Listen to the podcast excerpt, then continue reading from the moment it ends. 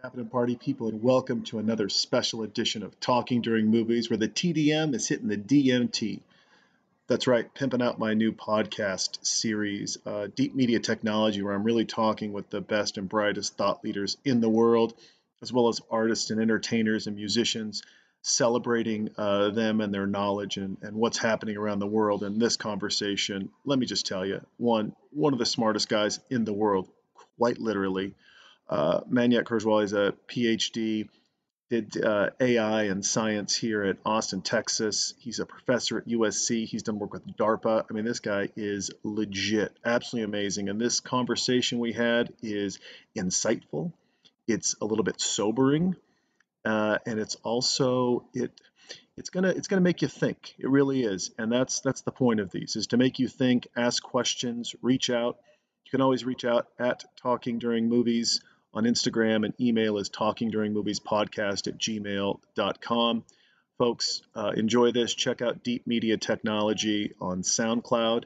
And once again, the intro music is a little different this time. Obviously, uh, it's my friend Shaw from his uh, hit song Just Text Me and then we close out with that as well. So thank you all for your time. I greatly appreciate it. I hope you enjoy this as much as I enjoyed this conversation. If you like these more serious technology focused conversations, uh, please check out Deep Media Technology on SoundCloud, soon to be available on iTunes as well as uh, many, many other platforms. Thanks so much and enjoy. Who are you calling? Just text me. Time and money, man expensive. Man expensive. You and me, we're not best friends. Best friend. Let it ring, they can take. From the outside, right? I mean, like I'm, I'm in a position where outside of this, I was working at a financial services group and Mm-hmm. uh, watching the, the government not understand when they put things in place how that harms different financial markets. Right. Well, hold one up, it tears another one down. And you look at those things, and at first you want to be frustrated, but you understand there's a lot of people in this boat that are that are feeling that pain. And then you open up the fridge and you see food, and you open up the pantry and, and you see food, and you got toilet paper and all those good things, and you take a pause, you take a minute back, and uh, you know you go, okay, well, um, this too shall pass. yeah, as it has, right? It's happened a lot in the past. Um, in fact, I, I was uh, I was just uh, I mean it's been much more devastating in the past. I mean the Spanish flu was just one example, but even before that, you know, um, I was just reading that in the in the Roman Empire, you know, like in the sometime between 100 and 200 CE, so like the later stages of the Roman Empire, um, there was a there was some uh, massive plague that killed like many millions of people, which which is huge considering the you know the the low population uh, compared to today. Um, and then you know there was the obviously the the one that you know the Black Plague or whatever that was, it- the Black Plague, right? Or Yes. yeah, that that killed so many. I think it was more than hundred million people or something like that. It was like many millions. Um, so you know, I I just kind of feel like it's uh, you know it's it's, it's actually quite. Um, I mean, it's it's a it's a mark of how advanced we are in a way.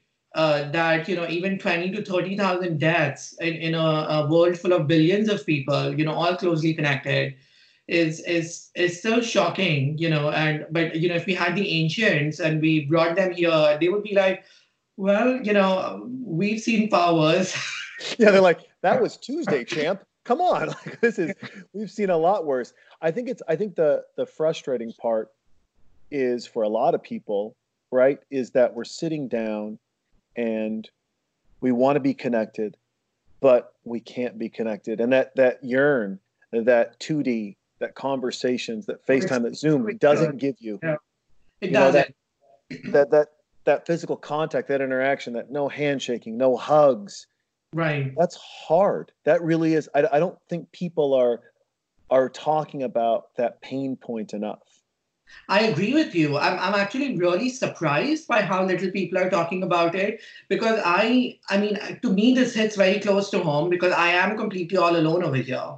You know, like I do not have family over here, right? Like I all my family is in India. And so they are facing the same thing now. India is under lockdown right now. Um, uh, you know, but uh, you know, they have each other and, and there's a um, you know, in India it's a very community driven a very collectivist kind of culture, like uh, many other Asian countries, you know, and uh, there are always people around you, you know, and um, even like I, I do not know of uh, people who actually live alone. There's always a community, like pe- neighbors are friendly with each other and so on. Um, you know, and over here, like I, um, uh, you know, I'm completely alone over here. I mean, I, I know my neighbors, I get along with them. Uh, but you know, in modern culture, whether it's here or India or anywhere else, you know, it's it people tend to stick with friends and family and don't hang out with strangers all that much. And we're supposed to be practicing social distancing anyways. But it hit close to home because you know I've been for like more than a week now. I mean, the only interaction I've really had is through the screen, um, and it does feel a little bit strange. And uh, um, I mean, for me, the only way that I've been able to cope with this is um, you know two mechanisms. I mean one really is that i i mean i do have a lot of meetings you know and so every time i have the meeting i feel like okay i'm talking to someone and it's engaging the social part of my brain. So i think that's one aspect even though it's incomplete. But the second aspect is that um, i have a lot of creative energy. So whenever i do feel um, you know like the dark shadow if you will you know where the head gets a little bit heavy or you feel like you're completely alone and you know what do you do and you need someone to talk to I mean, I have creative outlets to um, um, do that, but I know a lot of people don't because they they you know they switch on the television. You know, I don't even own a television. I I, I decided a long time ago not to have one. I might change my mind a few months from now, but I'm very that I chose not to have one because even YouTube and all that, you can only watch it to an extent, and uh, I don't watch too much of that anyways. And so for me, there's the piano and there's the there's writing i love writing. So you know for me it's just all kind of writing whether it's a it's a it's a scene you know and i don't care about the commercial part of it you know i'm like okay i just want to express myself. So i've gotten to a stage where i'm like okay let me if i feel like writing something i'm going to write it and i'm not going to think about you know is this going to see the light of day or you know who's who else is going to read this? Whether it's an, in an academic sense or a fiction sense or whatever you know i don't i don't care about that part anymore all that much but I just write for for expressing, you know, and so I have that outlet. And I know a lot of people don't, and they're very frustrated, and, and it does take a very psychological toll. And I was very surprised that um, we're not seeing enough on this, um, especially considering that in normal times, uh, you know, people do talk about psychology a lot, right? Right? I mean, the mental health is like a big topic of discussion during normal times, but I'm not seeing the same level of discussion when it's so important, which is right now. And uh, it, it's very surprising to me. I, I can't explain it. I, I, I can only assume that people are not. Uh, they they thought of it as a. Um, they didn't take it seriously before, you know, and so that they were talking about it before. They were paying attention to it before the psychology because it was the fashionable thing to do, and and mm-hmm. maybe didn't you know take it as seriously as they should have and so now when there's a time of crisis, it, has been put on the back burner.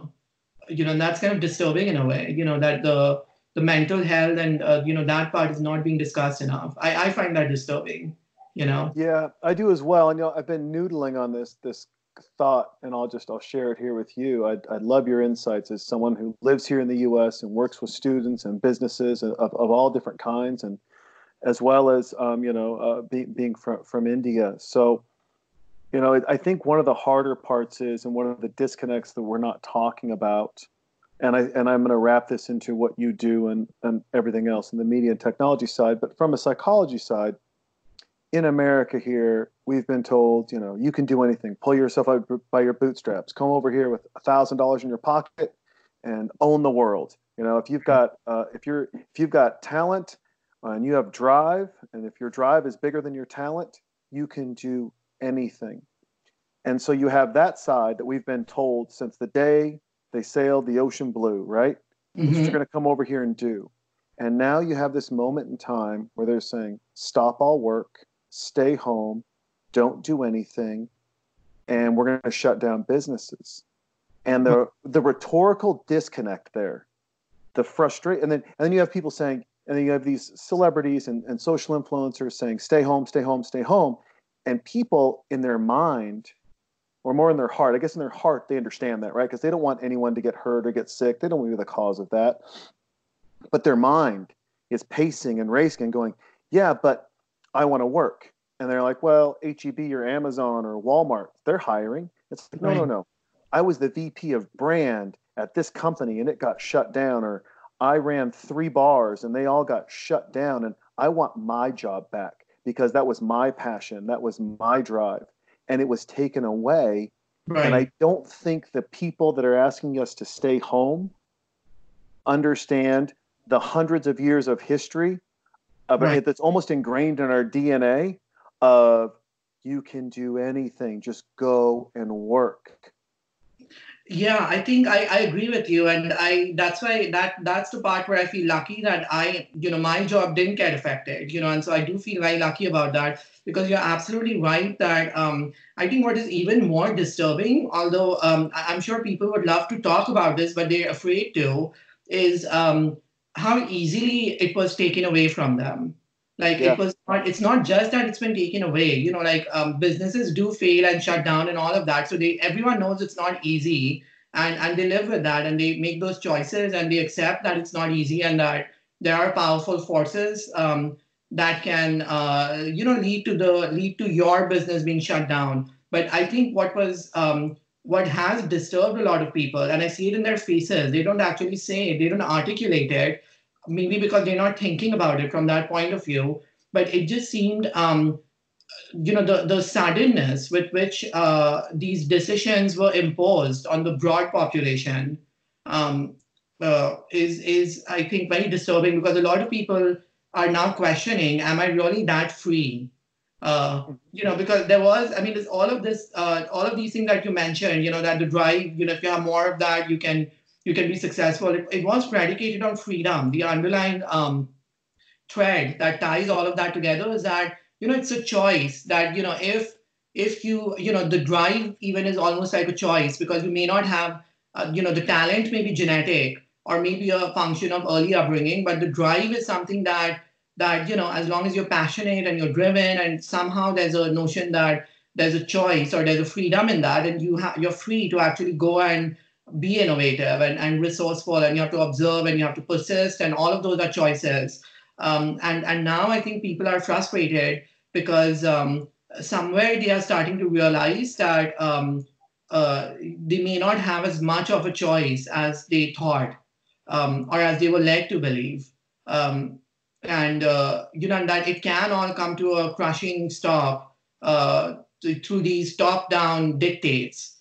Um, you know that and then not just top down dictates but social dictates. Because in in some sense it's not just that the government is coming in and saying that okay there's a law if you step outside your house or you do that. I mean there's some part of that like civil fines and all of that. So i'm not denying the power of the government. But there's also a, a very complicit uh, um, uh, support from you know the media and the you know a certain elitist group like celebrity um, and and there is a you know it's almost like old times you know where you had the king and the king was like the government right? But there was, there was also a big complicit uh, infrastructure around the king like the noblemen and the the you know all these people the priests right? The religion um, all of those things you know which which we think we have separated um, but they are still here in the in, in a modern form. Um, and you know and it's it's like you're a bad person. If you try to go out and you try to even suggest that no i should be working um, you'll be shut down as someone who is selfish and um, doesn't care for other people. And so you know this this was exactly what they did when there was no separation of church and state. Um, the, the church would if you tried to be dissenting or to question then you would be told that you're bad and you're against god and you're against nature. Um, we don't say it that way now but we, we've changed the, the words but it is kind of like that. I mean, imagine if you were to go out and, and write a, a, a, an article on, okay, you know, maybe we should actually start working and maybe we should trust people to, to maintain social distancing. And maybe what the government should be doing is maybe producing more masks and, and not restricting people to do work.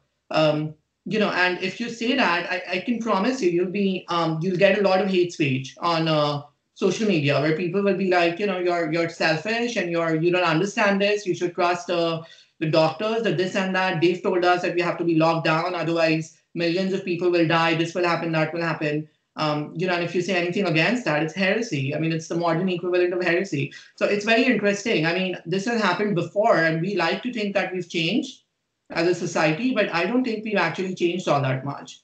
And, and to me, that's the interesting analog because when I read about these things, um, and as someone who does like to read about these things, I do see the parallels. You know, it's a, um, and I also know that it's very dangerous to speak about it and it is very dangerous. I would never go out and actually tell someone, let alone a colleague, like I'm telling you right now, but I wouldn't actually tell a colleague um, or maybe even a friend. You know, maybe I would tell family and I would tell someone who, you know, like you, where it's it's like you know we're not um, sort of in this uh, intertwined, interdependent kind of relationship of any kind. Uh, you know, but there's some kind of agreement topically um, but I, I, would never say this to a colleague. You know, if I do that, then uh, in some sense, I would be afraid that they would brand me in their mind as, uh, you know, with all these labels, you know, and uh, um, uh, that it would tarnish, you know, uh, my sort of standing in a way in that society. Um, and, Absolutely. Yeah. You know, and, and, and, I, will bring, it, like I said, I'm going to bring it back to uh, to to what you do in some aspects, but. Mm-hmm. isn't that what you've seen on the internet with knowledge graphs? Right? Where it you, you think you've got this freedom to search anything. I'm going to go to the search bar and type in what i want. I'm just going to get the result that i need. Right. and really there's no freedom there it's devised to drive you to the location they want to drive you to oh yes and it, it is it is it is representative of a false sense of security and freedom. And for the small businesses that don't comply or can't afford or, you know, or can't do anything in that specific ecosystem, there is more harm than good. Yes, I think so. I mean, the big companies and the government, I mean, they have they control the data, right? So it, ultimately, it's the the knowledge graph is is uh, I mean a search technology. I think first and foremost, um, although it's useful for other things also, but you know, it, it always had its origins in, in search and uh, um, or you know modern origins the last 10 15 years and and the search engine you know google obviously was the one that popularized uh, the phrase um, and and and sort of showed that it's possible to do rich search by using the knowledge graph but ultimately uh, what everyone forgets is that that the when you build a knowledge graph or when you do search there is the underlying data right? And and there's so much data that you can um, slice and dice it up in uh, very normative ways, and um, uh, you know, and and if you don't if you don't have uh, you know, like for example, if, if there is a very small fraction of people who are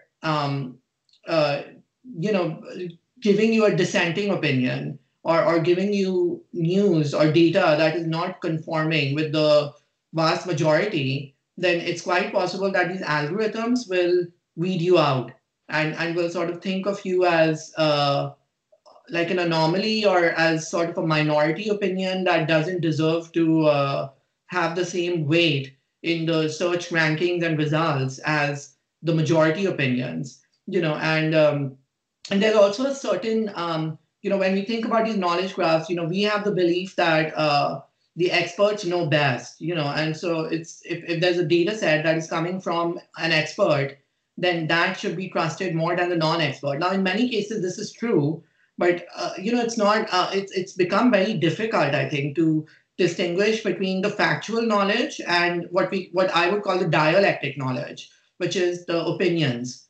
you know and so it may be that you have the experts and they have a lot of knowledge on the disease and how it spreads and the models and so on. I mean, there are some very interesting models in epidemiology, um, and and that's kind of how they make all the predictions about spreading, and you know, um, uh, they have uh, you know, and, and and you can throw in some machine learning and all of that, but these are mathematical models.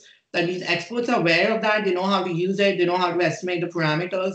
They are very good at that. But you know, that informs policy. And so, you know, it may be that if we confuse the two, and we we we start um, assuming that the experts are also very good at making policy. Um, I think that is where there's a danger that uh, you know we are presenting something as expert or as very high quality knowledge where it really isn't. Like it's an opinion. It's not really knowledge. It's an opinion that is based off of a body of knowledge, but it's possible to come up with an alternate opinion, and that alternate opinion gets shut out because of the um, the snowballing effect. You know that you have some experts they come out with a policy measure, and then you know other people pick that up and recite it and and uh, uh, you know uh, sort of promote it, and it goes higher and higher up on the search engine.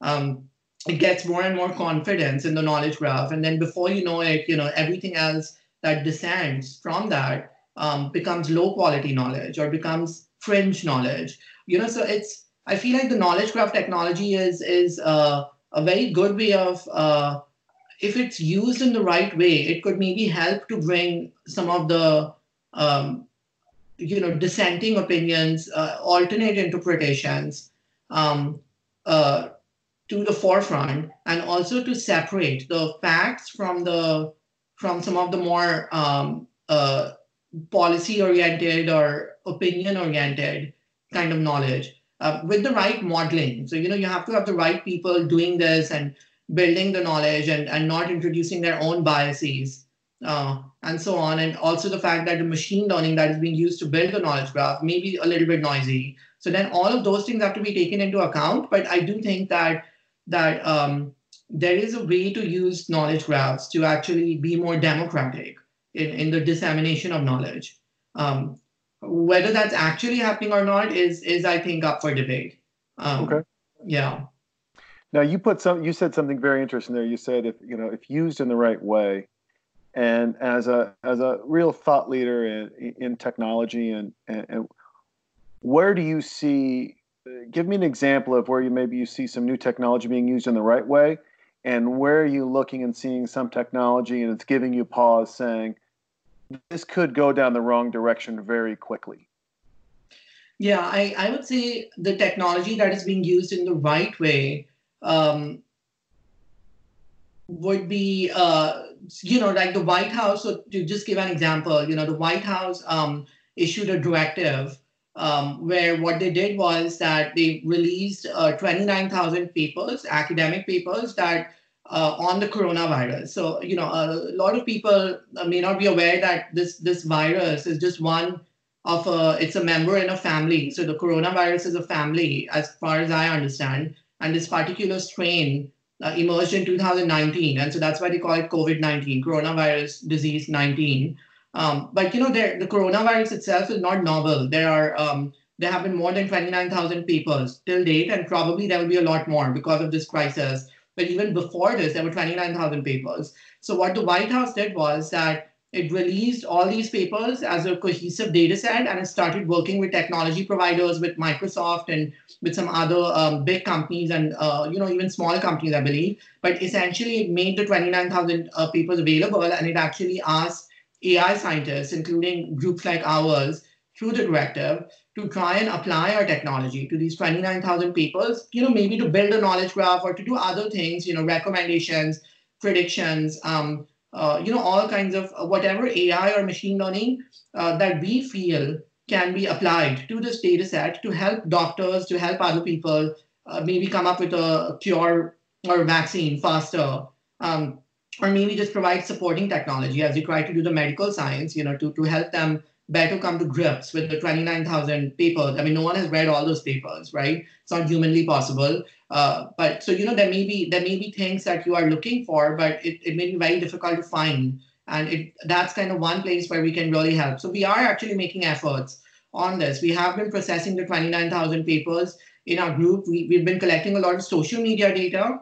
Um, and I've been working with those as well. We have a lot of news data, tens of thousands of news articles that have um, uh, come to us since uh, the early part of this year, and we are looking at those. So there's a lot of social science and uh, social media, news media analysis that that we are doing. We are also trying to build a knowledge graph from the paper. So this is work that that we are doing within the institute and within the university also. So this this is um, I think a great thing because it just goes to show that um, we were we were not hampered by bureaucracy you know, we're now in an era where because of the supporting technologies, uh, you know, like cloud computing, like uh, Kaggle, you know, the, the data set was released and, and is now um, even open for a competition, I believe, on, on Kaggle. But because of all these platforms, all these websites, and the ease with which we can share data and so on, um, it has become possible to do this at, at short notice to uh, to start building stuff and applying stuff to these kinds of data sets. Um, the other thing which is interesting is um, uh, um, you know, even beyond these data sets, I mean, some of the big companies and the press, uh, you know, like the New York Times and, uh, you know, uh, journal uh, companies that publish journals like Springer and Elsevier and, and so on, they have made the coronavirus papers um, free of charge. So for me, that doesn't make a big difference because within the university system, we anyways have subscription. So we can access all of this for free. But outside the university system, or if you don't have a very expensive subscription, uh, you have to purchase these articles usually, and they, they're quite expensive. It could be twenty or thirty dollars per article in many cases, um, which means that you know it's really not uh, it's not feasible at scale. You know, like maybe if you downloaded an article every six months or you know something like that, it might be feasible. But if you're trying to download and study hundreds of articles, uh, it, it becomes economically infeasible. So they have these companies have voluntarily decided to make a lot of coronavirus press coverage, um, journal articles, and so on free. And this, this also enables the broader public to participate in a way. It's not just something for universities or, or people who believe, you know, elitist essentially. Uh, and I would sort of maybe fall in that class, but, uh, you know, it, it's, it's uh, something that is very democratic for that reason.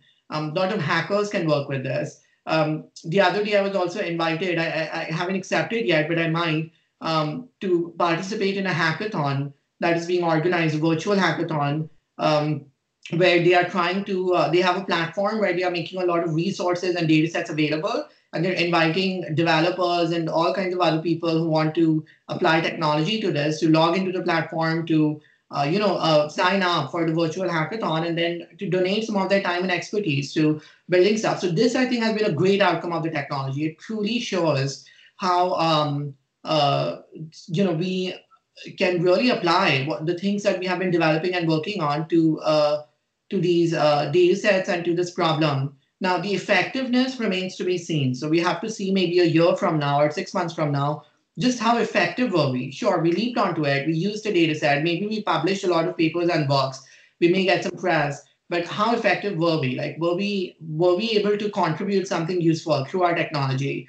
That we won't know right now. But you know, maybe six months later, one year later, we will see some very compelling uh, success stories of how AI and uh, and machine learning played a big role in this. So I'm I'm I'm keeping my fingers crossed for that, and I, hopefully I will get to play some kind of role in that. Now the bad part, um, I think. Uh, uh, what I'm reading is that there's a significant lack of privacy. If if not right now, then certainly on the horizon. So we know that there is a lot of talk right now of using uh, cellular data, of using movement data in some countries, they are actively uh, looking at that data. You know, in some other places, they are uh, monitoring uh, physical movements of patients or you know people who might be suspected of being at risk. So you know there is a, a complete lack of privacy. It is almost normalizing that uh, people are starting to realize that maybe this is a new normal and we have no right to expect privacy.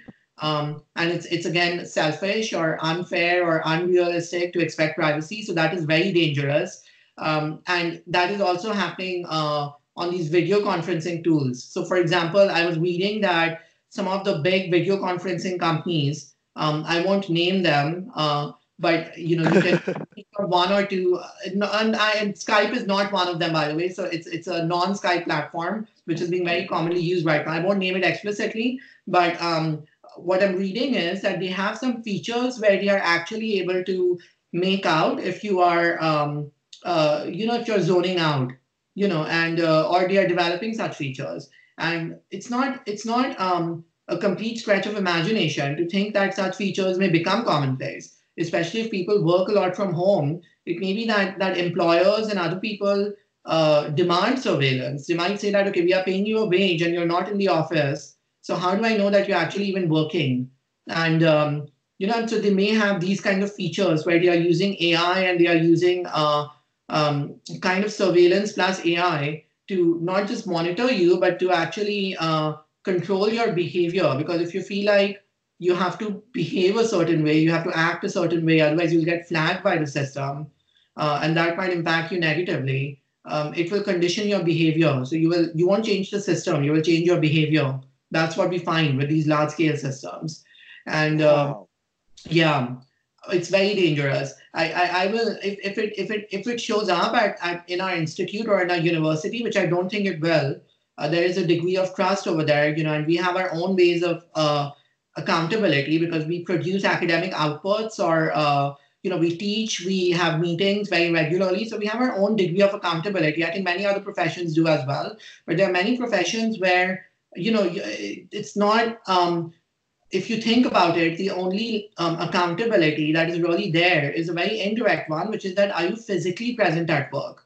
And so for those kinds of jobs where you're where the where the criteria is that are you physically present at work um, or are you physically doing work? Are you paying attention? Is there attention on your face? Right? Um, that that's where this technology will could get used and um, could be used to make decisions potentially. And i'm not happy about that. I think that um, that's very dangerous. And and uh, hopefully there will people are already uh, protesting against it but it's not it's not picking up to the extent that it should.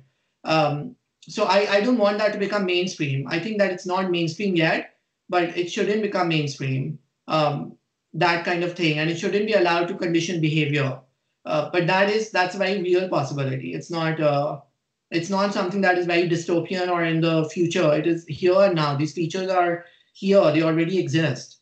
So it's uh, um, and and potentially could get used. And there's nothing really that you would be able to do about it legally because um, it's it's like saying, well, you know, if, if an employee comes in and says, well, you know, I'm not going to come to work physically, I mean, you don't have legal protection for that, right? The employer has a right to then tell you, well, sure, then then your job goes to someone else. And now they could do the same thing, right? They're like, you know, you have to use this surveillance and technology, otherwise your job goes to someone else. And uh, um, I'm, I, I don't think that I'm worried about that. I don't think it will come to us, but um, because we have other measures of accountability and, and that those are very objective. Um, come with their own criticisms, but they're very objective, you know, because it's all academic outputs in a way. Um, but it could become commonplace in other fields, and then virtually it could become commonplace everywhere else by spreading, by becoming mainstream. Uh, so it's a that's the danger. It's a very real danger, especially wow. now when everyone is working from home, so they're in front of a camera. You know, so it's sure. not yeah. So you know, we never thought about it that way but we always thought that okay within the workplace we are we know we, we have to behave a certain way right and so we do have uh, we know that there's there are cameras there's a certain kind of behavior you can't uh, go around screaming you know expletives or threatening or anything like that and you shouldn't i mean that's unacceptable behavior in general um, but you know you could there's a certain within the workplace we were we had certain norms and we dressed a certain way and and we were expected to be a certain way and there was a physical presence so it's not that there was someone watching all the time because you were physically there. If someone wanted to go and talk to you, they would go and knock on your door, or they would come talk to you, or there would be Slack channels and so on. But now it seems like that's not enough. It's not enough to be on Slack and to be at home. Um, and it's not enough to be on Zoom, apparently, um, uh, or any other channel. But it's, uh, you know, it could be that you have to actually be paying attention and you have to uh, be actively engaging, whatever that means, and that there are technological means now of, of, of verifying that. Um, so you have to behave a certain way, basically. Sure. All I mean, basically, you could expression. Right? Basically, they could download a software to keep your camera on on your work computer at home, just to make sure you're working. Watch your stroke keys. Watch what you're doing. Are you on the phone? Is it a Zoom? How are you engaging? It is. Um, it's it's a John Lynch, the CEO and founder of uh, PCMA, a, a very high end uh, group uh, in Southern California. I'm going to put a twist on it. What he said, he said it's no longer about uh, customer loyalty; it's about loyalty to customers. And I would say that in this time, as businesses get shut down and as people are are are struggling, but also trying to adapt and, and work hard, it is not so much about an employee's loyalty to a business, but a business's loyalty to that employee. And I think from what you're saying and what we're seeing is not a building of trust and not a building of loyalty, but because it breaks a traditional norm that that they're used to seeing, it's creating a lack of trust and a lack of loyalty to that employee. And so, because uh, what I'm seeing is, and this was predicted, I think, uh, you know, there were sociologists who were writing about this in the 60s and 70s when the consumer society was at its peak, right, and was keep on, were kept on growing. That uh, that there's a you know that workplace insecurity will actually keep on growing. It will not go down, and that it will be in order to uh, prevent uh, a general um, you know outcrop of uh, or a general uh, expression of dissatisfaction so that people don't express it too openly in case it catches fire right mm-hmm. um, what they do is that they try to mask it under all these notions of uh, you know we're, we're going to be loyal to our employees we're going to be loyal to our customers we're going to do this and do that. Um, and you know in return the employee should also be loyal to us. The employee should not look at this as a job. The employee should look at this as a as a calling. Uh, you know that you're here because you you know you really um, believe in the business almost like a religion you know where it's like you know you, you're here because you you put all your heart and soul into it and you're passionate about this and you know so it's become much more than a job. I think a lot of people want it to be a job. They're like okay i am going to work hard. I am going to give you my best but this is different from let's say a passion like you know maybe my true passion is cooking right? And i know i can't maybe make money out of that. I have a family to feed but that's my passion. I have a right to have a passion. The right to have a passion has been usurped by businesses and what they are doing is that they are telling you that you have to be passionate and you have to be loyal and all of that. Um, and there's a lot of rhetoric around that. So you know you can't um, uh, you know you have to have this artificial uh, um, kind of uh, passion for what you do, even if it's a very normal, you know, like a cashier job or a whatever. But you can't actually say, oh, you, yeah, it's just a cashier job, and, and you know, I do it to make money, and I work hard at it, but I do it to make money. I'm professional, and for me, it's a job. Um, it's it's it's complete heresy. I mean, you won't find anyone openly telling you that this is just a job, even though it is just a job. And uh, um, you know, instead, you have to you have to kind of mask it under uh, things like, oh, I'm so passionate about this and I love this company and this and that, and so excited to be here. I'm so excited to be working here. How often have you heard that, right? Um, recently, in the last few years.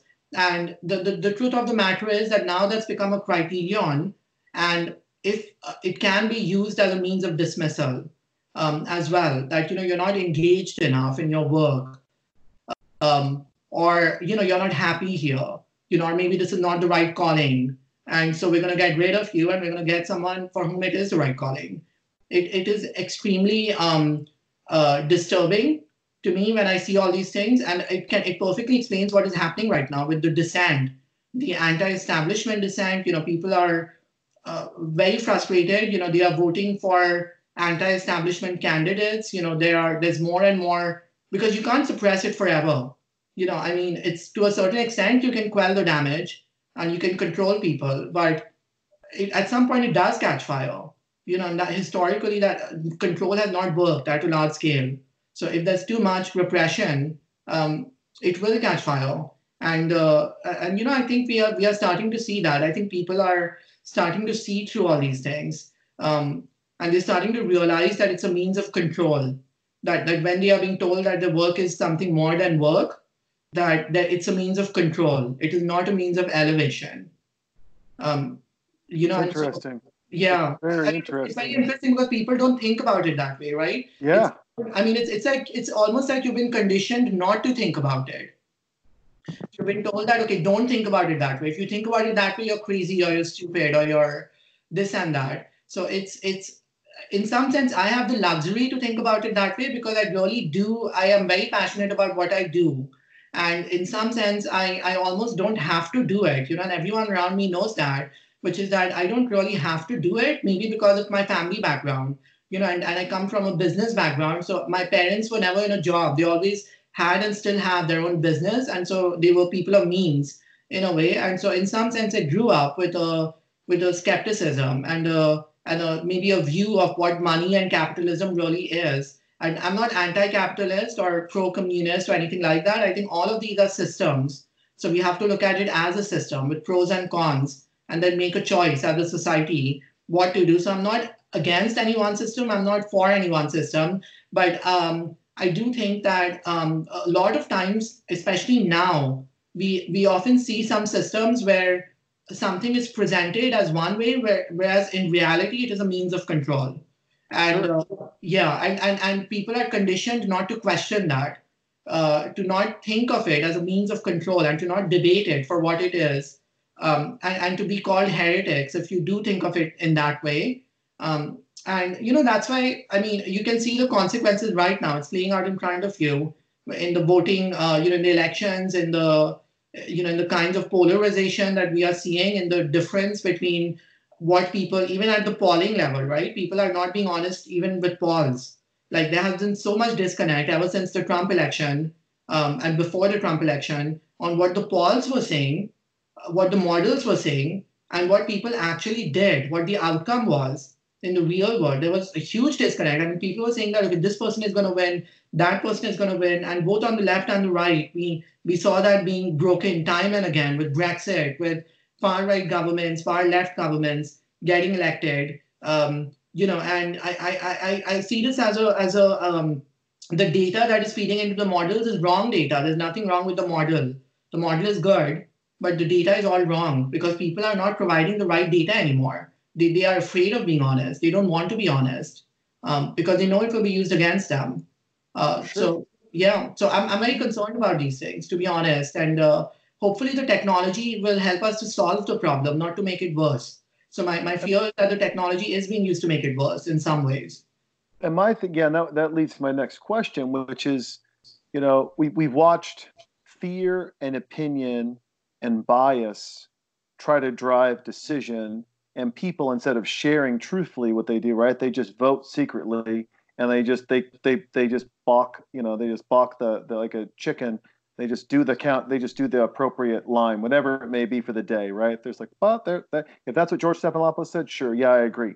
But behind the scenes to your point they're thinking what they want and i'm wondering in all of this can fear what is the impact of fear and bias in technology on ai because that seems to be we're trending in that we're if we're if we're adopting more and more technology and we're moving away from the talking heads of media because we know that they're biased. Like we just agree all of a sudden that the news is no longer the news that this is the left channel this is the right channel the moderate channel is joe rogan. I mean this is right?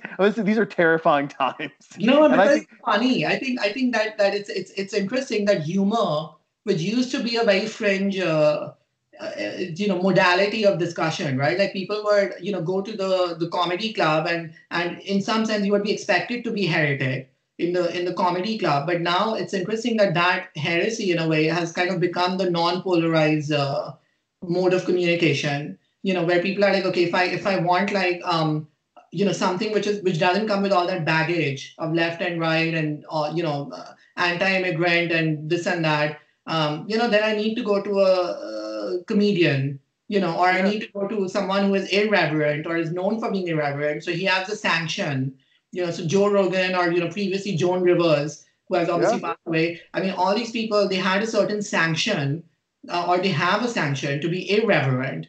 And, uh, and, and so it's, it's almost like even that is a form of control where, you know, it's understood that, you know, you have to have some channels to let yourself out and even that has been sanctioned by uh, by the media. Right they're like okay you know i we understand you know you you want occasionally to go somewhere where you're not bogged down by baggage and here's the channel.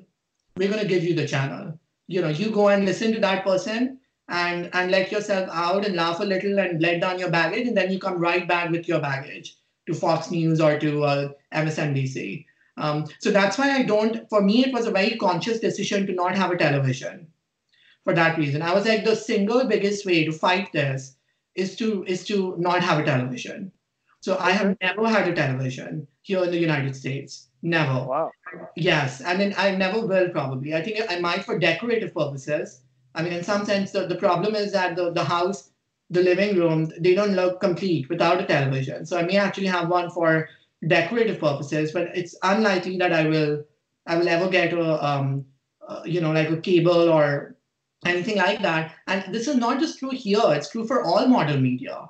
I mean, in India, you know, I, I talked to my um, parents and they have a they have this completely warped vision that they are getting from the media where you know like my mom was telling me that in india the con- the conspiracy theory is very widespread that um and people are exchanging on whatsapp and everything that you know this disease was spread by china and that china deliberately spread the disease they developed the vaccine in advance they spread it in wuhan and that um then they shut down wuhan it was a very controlled shutdown and they brought the hospital out and all of that. And now the spread has stopped over there, and the whole the rest of the world has started collapsing. And so th- this is a very real theory that is uh, spreading. Whether it's true or not, we don't know. I mean, the truth is we don't know. You know, I mean, it's it's it's it's okay to dismiss it. Sure, there's you know we shouldn't blame a country till till we have proof. You know, so there's a presumption of innocence maybe uh, that that I'm in favor of. Um, but this is spreading, you know, through the through the uh, word to word uh, word to mouth uh, kind of channels and um, you know, in the media, you know, they are also talking about this quite openly, at least in India. And because um, uh, it's very pro-state right now in India, the prime minister is a, is a right-wing prime minister, and he's very he has control over the media. Even though in name it's democratic, but but in everyone knows that he has very strong control over the media. Um, and you know, everyone the media never criticizes him. I mean, every time you uh, you know switch on a news channel you hear about how he has done so well and how world leaders are are praising him you know on his response uh, and what he's done. I mean basically he did everything right you know and uh, you know and all of that and that you know uh, it's it's very interesting. I think the it's it's a total form of control and all this has been predicted you know and it's very difficult. I never realized uh you know and, and that's why i'm very thankful that i like to read about these things a lot that i don't just limit myself to uh to you know the modern computer science or AI and all of that, but I try to go back and actually um, look at you know what people have written about knowledge, about society, about uh, control, about data. You know, because ultimately the media has become data for us, so that's why it's relevant. Um, and you're absolutely right that if we get the data from traditional sources, what what we would consider trustworthy sources, there is a very deep inherent bias, and uh, um, the algorithms will pick it up. Um, you know, and so it, it, then it will self-circulate. You know, so it will reinforce uh, what is already happening, and um, the power of the individual is will get lost in it um, because uh, you know the aggregate dominates. You know, in, in, in all these algorithms, the statistics plays a very important role, and statistics is, is very correlational by its very nature, and it's very aggregate in the way that it operates. So the aggregate opinion, which has a deep inherent bias, it's a systemic bias, um, shows up in the data and the algorithms everywhere. Um, you know, and uh, it's, I mean, ultimately we have to get good data, um, but it's it's a completely open question that what is good data and where should we limit and what can we do? Um, these are very interesting questions. They are being studied as we speak in the AI literature.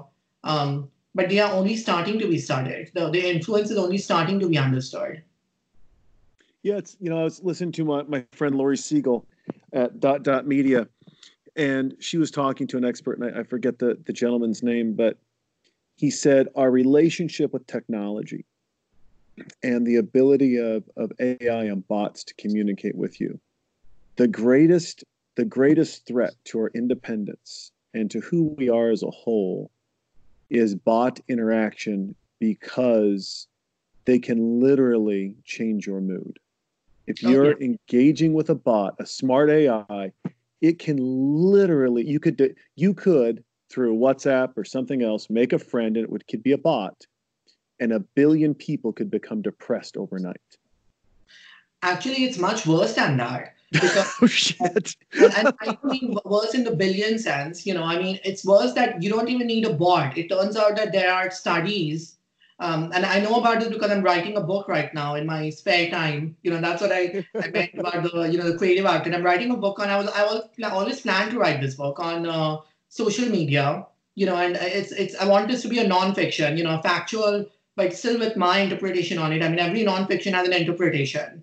Um, you know of, of how the author sees uh, sees the world you know that they're writing about i mean it's not just dry facts right um, it's not like a textbook um, you know but uh, and the textbook will come out too you know we have we just received very good news from mit press they're very happy with our draft um, we will be giving them the final version of the knowledge graph textbook in the uh, towards the end of April, and then hopefully it will get published before fall. So we we want we, we are keeping our fingers crossed for publication before fall, so we can use it in our fall courses. Um, so that that's the textbook, you know, and that's now coming to an end, right? Because I'm I'm revising and planning to submit the revised version. So I'm already on to my next book, um, you know, which is on social media. And so the book is all about uh, social media. It's it's meant to be a fun book. It's not meant to be a dark book or a you know book that is basically predicting doomsday. But it's it's but it has chapters on bots, for example. It has chapters on um, you know influencers the modern influencer you know um you know what does that mean what, what's the influencer economy it has chapters on uh,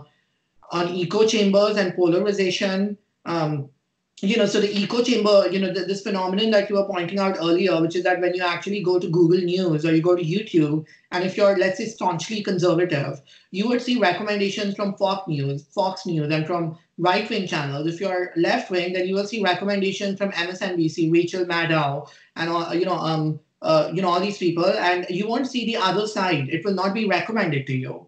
That you will not search for it actively unless you're a true skeptic, right? And most people are not skeptics, and so they want to believe they have what's called a confirmatory bias, which means that you actively look for evidence that will confirm your beliefs. This is true. It's been observed. It's scientifically observed that, that you will actively credit evidence that confirms your beliefs and you will discredit evidence that doesn't confirm your belief. Um, and this is this comes this is amplified by technology and by recommendation systems. Um, you know, and so uh, you know all these things. You know, so I'm writing about these things in the book, and it's it's very interesting that that in the book I, I cite a study in one of the chapters um, where it turns out what they found in the study, this was like just two years ago, they published a study and there have been others like it, where coming back to the point, you know, it's not, you don't even need a bot. It turns out that if you put out a news article or some article or some post, and even the number of likes and the number of times that that has been shared uh, can influence how you perceive that article. And I don't just mean that, okay, if the article has been liked a lot of times, then you might have a higher regard for it anything like that. I mean, no, not not. Um, if it was just that, it would be understandable and acceptable. But it's worse than that. It turns out that when you see an article that has a high number of shares, um, you believe that that article has influenced you and others uh, more than it actually might have, and then you would actually start acting on the article's advice. So we call this self-perception and third-party perception. So the perception of belief itself changes so it's not just that you say that, oh, I think I believe this a little bit more. What you what happens is that if you see an article with a large number of shares, it turns out, especially this was done for a health post in a controlled study, um, and they found that uh, what you what instead happens is that you think you believe that the article affected you more, and because you think you believe that the article affected you more, you you actually start believing that the article affected you more, and then the article affects you more. So that is the that is the chain of reasoning that happens. That is the control. And then the the because your the article affects you more, you start following the advice. And so if, for example, I show you a post about this anti-malarial drug, right? That is that is making the rounds a lot. Um, that you know it might be a cure or it might uh, you know it might uh, lead to uh, halt and symptoms or something like that is anti-malarial drug, I forget the name. I mean, it's, it's spread all over the world. You know, this news that this drug might be, there's some anecdotal evidence that, that this anti-malarial drug could be a, a way to stop this virus. Um, and so now what's happening is that if I actually show you a post with about that anti-malarial drug and its effectiveness, um, and that post has a lot of shares, as opposed to, and you see that, okay, it's been shared 5,000 times. And then you see the very same article, someone else sees the very same article, but it's only been shared five times. Um, you know, you would actually act on that because it's been shared 5,000 times. Um, and, you know, so you don't need a bot. You can actually control things like how many times an article has been liked and shared and so on. Um, and you can get bots to do that, right? So you can build a dumb bot that actually shares the can build 5,000 dumb bots that don't do anything. They don't put any messages out. They have no AI, but they're very mechanical and they just share a lot of articles and they like a lot of articles. So they share and like things that are that have been produced, maybe by fringe groups, by actual groups, um, and the fact that something has been shared and liked a lot of times can very strongly influence you without even you realizing it. It's so like- you don't like need a driving board. by a You don't restaurant. need a board. Yeah, it's like driving by a restaurant. and If you see a line, you see one that's busy and you see one that's empty, you naturally assume the busy one has better food. It's better, right? Yeah. Yeah, but the thing is that actually, when you see the line, it's real people still, right? I mean, maybe it grew out of a fluke. Maybe the line grew out of a fluke, but it's still real people. The thing Sure. is that on social media, the likes and shares do not have to come from real people, right? So that's where the difference comes in, where the technology can play a role, where the where it doesn't have to be real people. You know, it's kind of like a fake review problem, where the review doesn't have to be maybe it was written by someone real, but it, it could be a fake review. Uh, or if someone has a post which got liked 5,000 times, I mean, we don't know that 5,000 people actually read the post and liked it, right? So all these things are, you know, we can't really trust uh, normal signals anymore um, because it can, these things do happen. So it's not, it's not that um, these are what if experiments, you know, these studies are showing that, that there are uh, subconscious influences um, of these things and that these, um, uh, the things that cause the influence can actually uh, you don't need real people for that. You can actually bring about that influence with fairly minor um, uh, technology. And uh, you know so it's, it's much worse than just having an ai bot is kind of what i was trying to say that the ai Sure. bot things even worse. But even before that you have this level of manipulation when when you, you talked about you know it's it's hard to, to trust things now. And, and i hear that and i'm thinking about the the conditioning of likes and of grades and of this gamification almost that we've lived in. And now we're removing that trust element from from our from our interaction if you will because we're supposed to we're supposed to trust that that someone liked that liked our project because they clicked the like button or the heart or the thumbs up right. Um, and in the long term you know with with technology as technology is growing and we're supposed to trust it but yet systems are built on top of that that are ensuring that we shouldn't trust it where's the middle of the road here? Where how do we bring trust back? And how do we keep ourselves and um, and the ancillary plugins and everything else that, that create these bots how do we keep them honest I think by making people aware of them, that's that's the only uh, um, that's the only middle ground I can think of because they won't go away. Um, I mean, the, the price for making them go away might be too drastic because it would mean shutting down the platform or putting too much too many restrictions on speech, and that comes with its own baggage. I'm not supportive of that, right? So it's uh, you we can't actually um, prevent people from uh, or bad actors from uh, you know and even even people who are not bad you know like it's easy to think in terms of good and bad you know and state controlled and non-state controlled but the truth is that there is a whole spectrum where you might have some bad actors and then they influence people who are not so bad but they genuinely start believing in something because of these controls um, and then they convince other people and then they convince other people. So it's almost like a wave of innovation except it's an information it's a wave of information that spreads um, and there is just enough truth in it that it, it can't be debunked. Um, you know, and if it's an opinion, then it can't be debunked at all because it's an opinion, and you can rely on the credentials of the person who is providing the opinion as as kind of a a, a stamp of uh, uh, you know, just like with these experts, right? I mean, they are they are presenting policies, um, but they are not experts in policy, but they are experts in in epidemiology. So, so we are being told that okay, these are the experts, and they are telling us to do this, and this is why you should listen to them. And you can't argue because um, they are the experts and you're not. And so, you know, you you don't, in some sense, you don't have the tools with which to uh, argue. You know, the only tool is that you have to go and read up on that and become an expert yourself, and that's too much, right? Um, so I think you have we have to make people aware of um, of the different levels of control that that happen. We have to make them aware that this can happen, that there there are fake likes and fake reviews, that the problem can be widespread.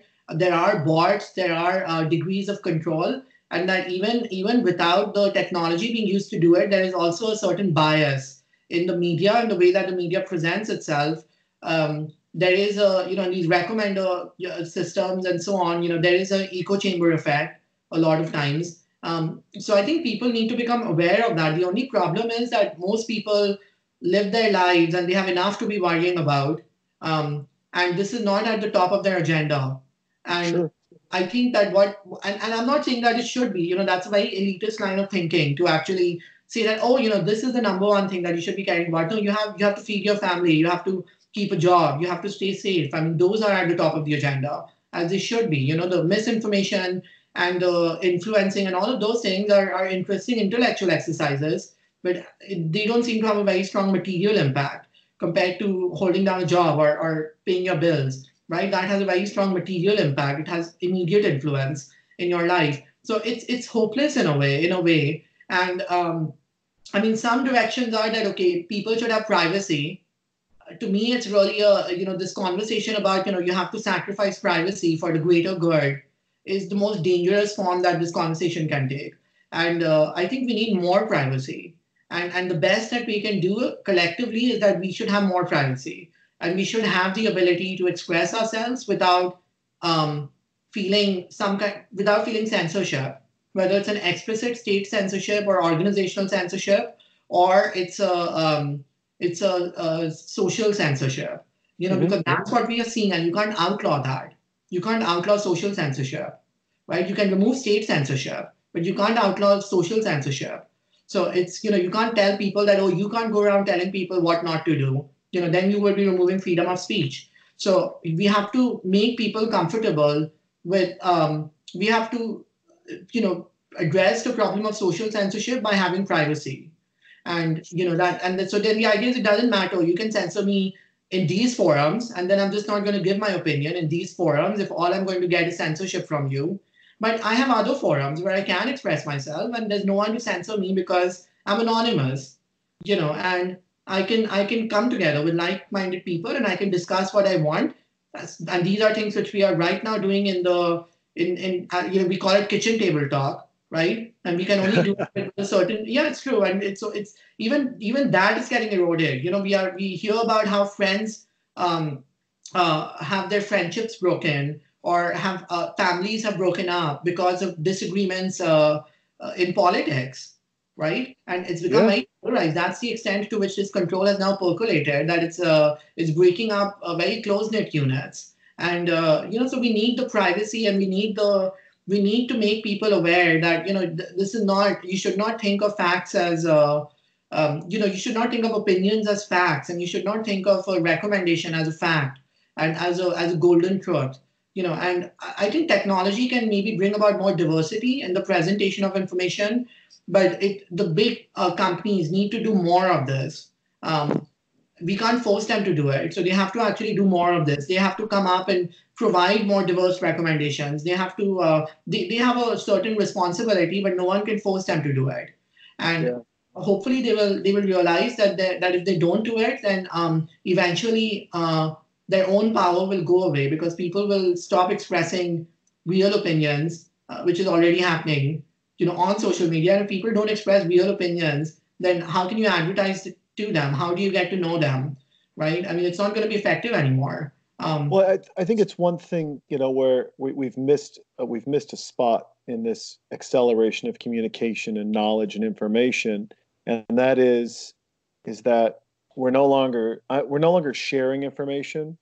I'm now telling you what I think is right, and that disconnect of trying to understand you and you understand me and understanding we can disagree on a lot of things, but at the same time, still agree on other things, and that to have a um, a discussion or a, or a debate, not a debate to win you to my side, but a debate so that you understand how I think, so that you know me better as a person, is has been lost for for for a long period of time. Now, real quick, I want to just do a do a quick pivot here. Um, we're, we're a little past our hour here, uh, but I want to ask you two two things. Uh, one, when this when this is over, when the when the when the restaurants are open and everything's open, where's the first place? Where's the place you're going to go out and eat, and who who's going to go with you? oh my! Uh, I mean, I don't know about a restaurant, but I am. I would. I. I would certainly leap at the chance to get back to my office. Okay. Uh, my office, but I am very inspired by by my office. You know, where um, and I, I, I certainly would love to get back to that. Um, you know, even though it would mean a longer commute and so on, and then just to walk around the neighborhood, to go to the grocery store that next to my office, to see things being normal, to see the the pastries, you know, and the bakery and everything, to see the people on my commute. Um, you know that I, I mean, I don't know any of them, but I know their faces because I would see them almost every day. You know, we have a certain rhythm to when we get on the train and so on, and so there would be a lot, many familiar faces, um, and I want to see all of them. I, I think I want to actually. Uh, um, that is what I'm looking forward to because I'm not a big uh, and I want to start going to the gym and and seeing my uh, you know people used to come to the gym and so on. So I it's not so much eating out in restaurants, but uh, um, because I, I wasn't big on that before. Uh, but I do want to start going to all these other places that were fixtures in my life and um, uh, seeing that everything is still normal, that everyone survived and um, they're still doing well and that you know they are we, we managed to get back from where we left off.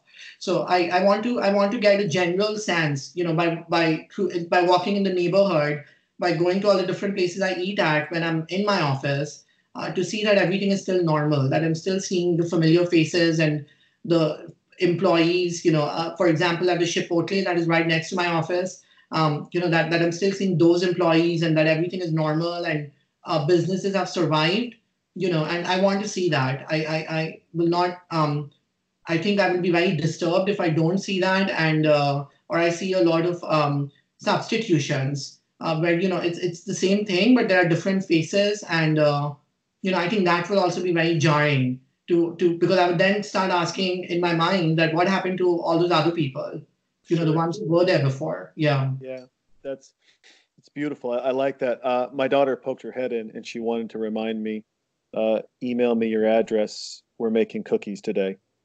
Oh, see My chocolate chip cookies. Yeah. She's like, "Can we send him chocolate chip cookies?" And I'm like, "Yes, hold on, hold on. I'll, we'll get that." So we'll we'll um.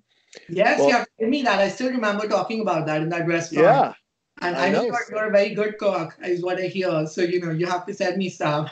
I'll get you some. You should just the address, and I'll I'll get them out. Uh, I'll send I'll, you. I'll get I'll get them out today.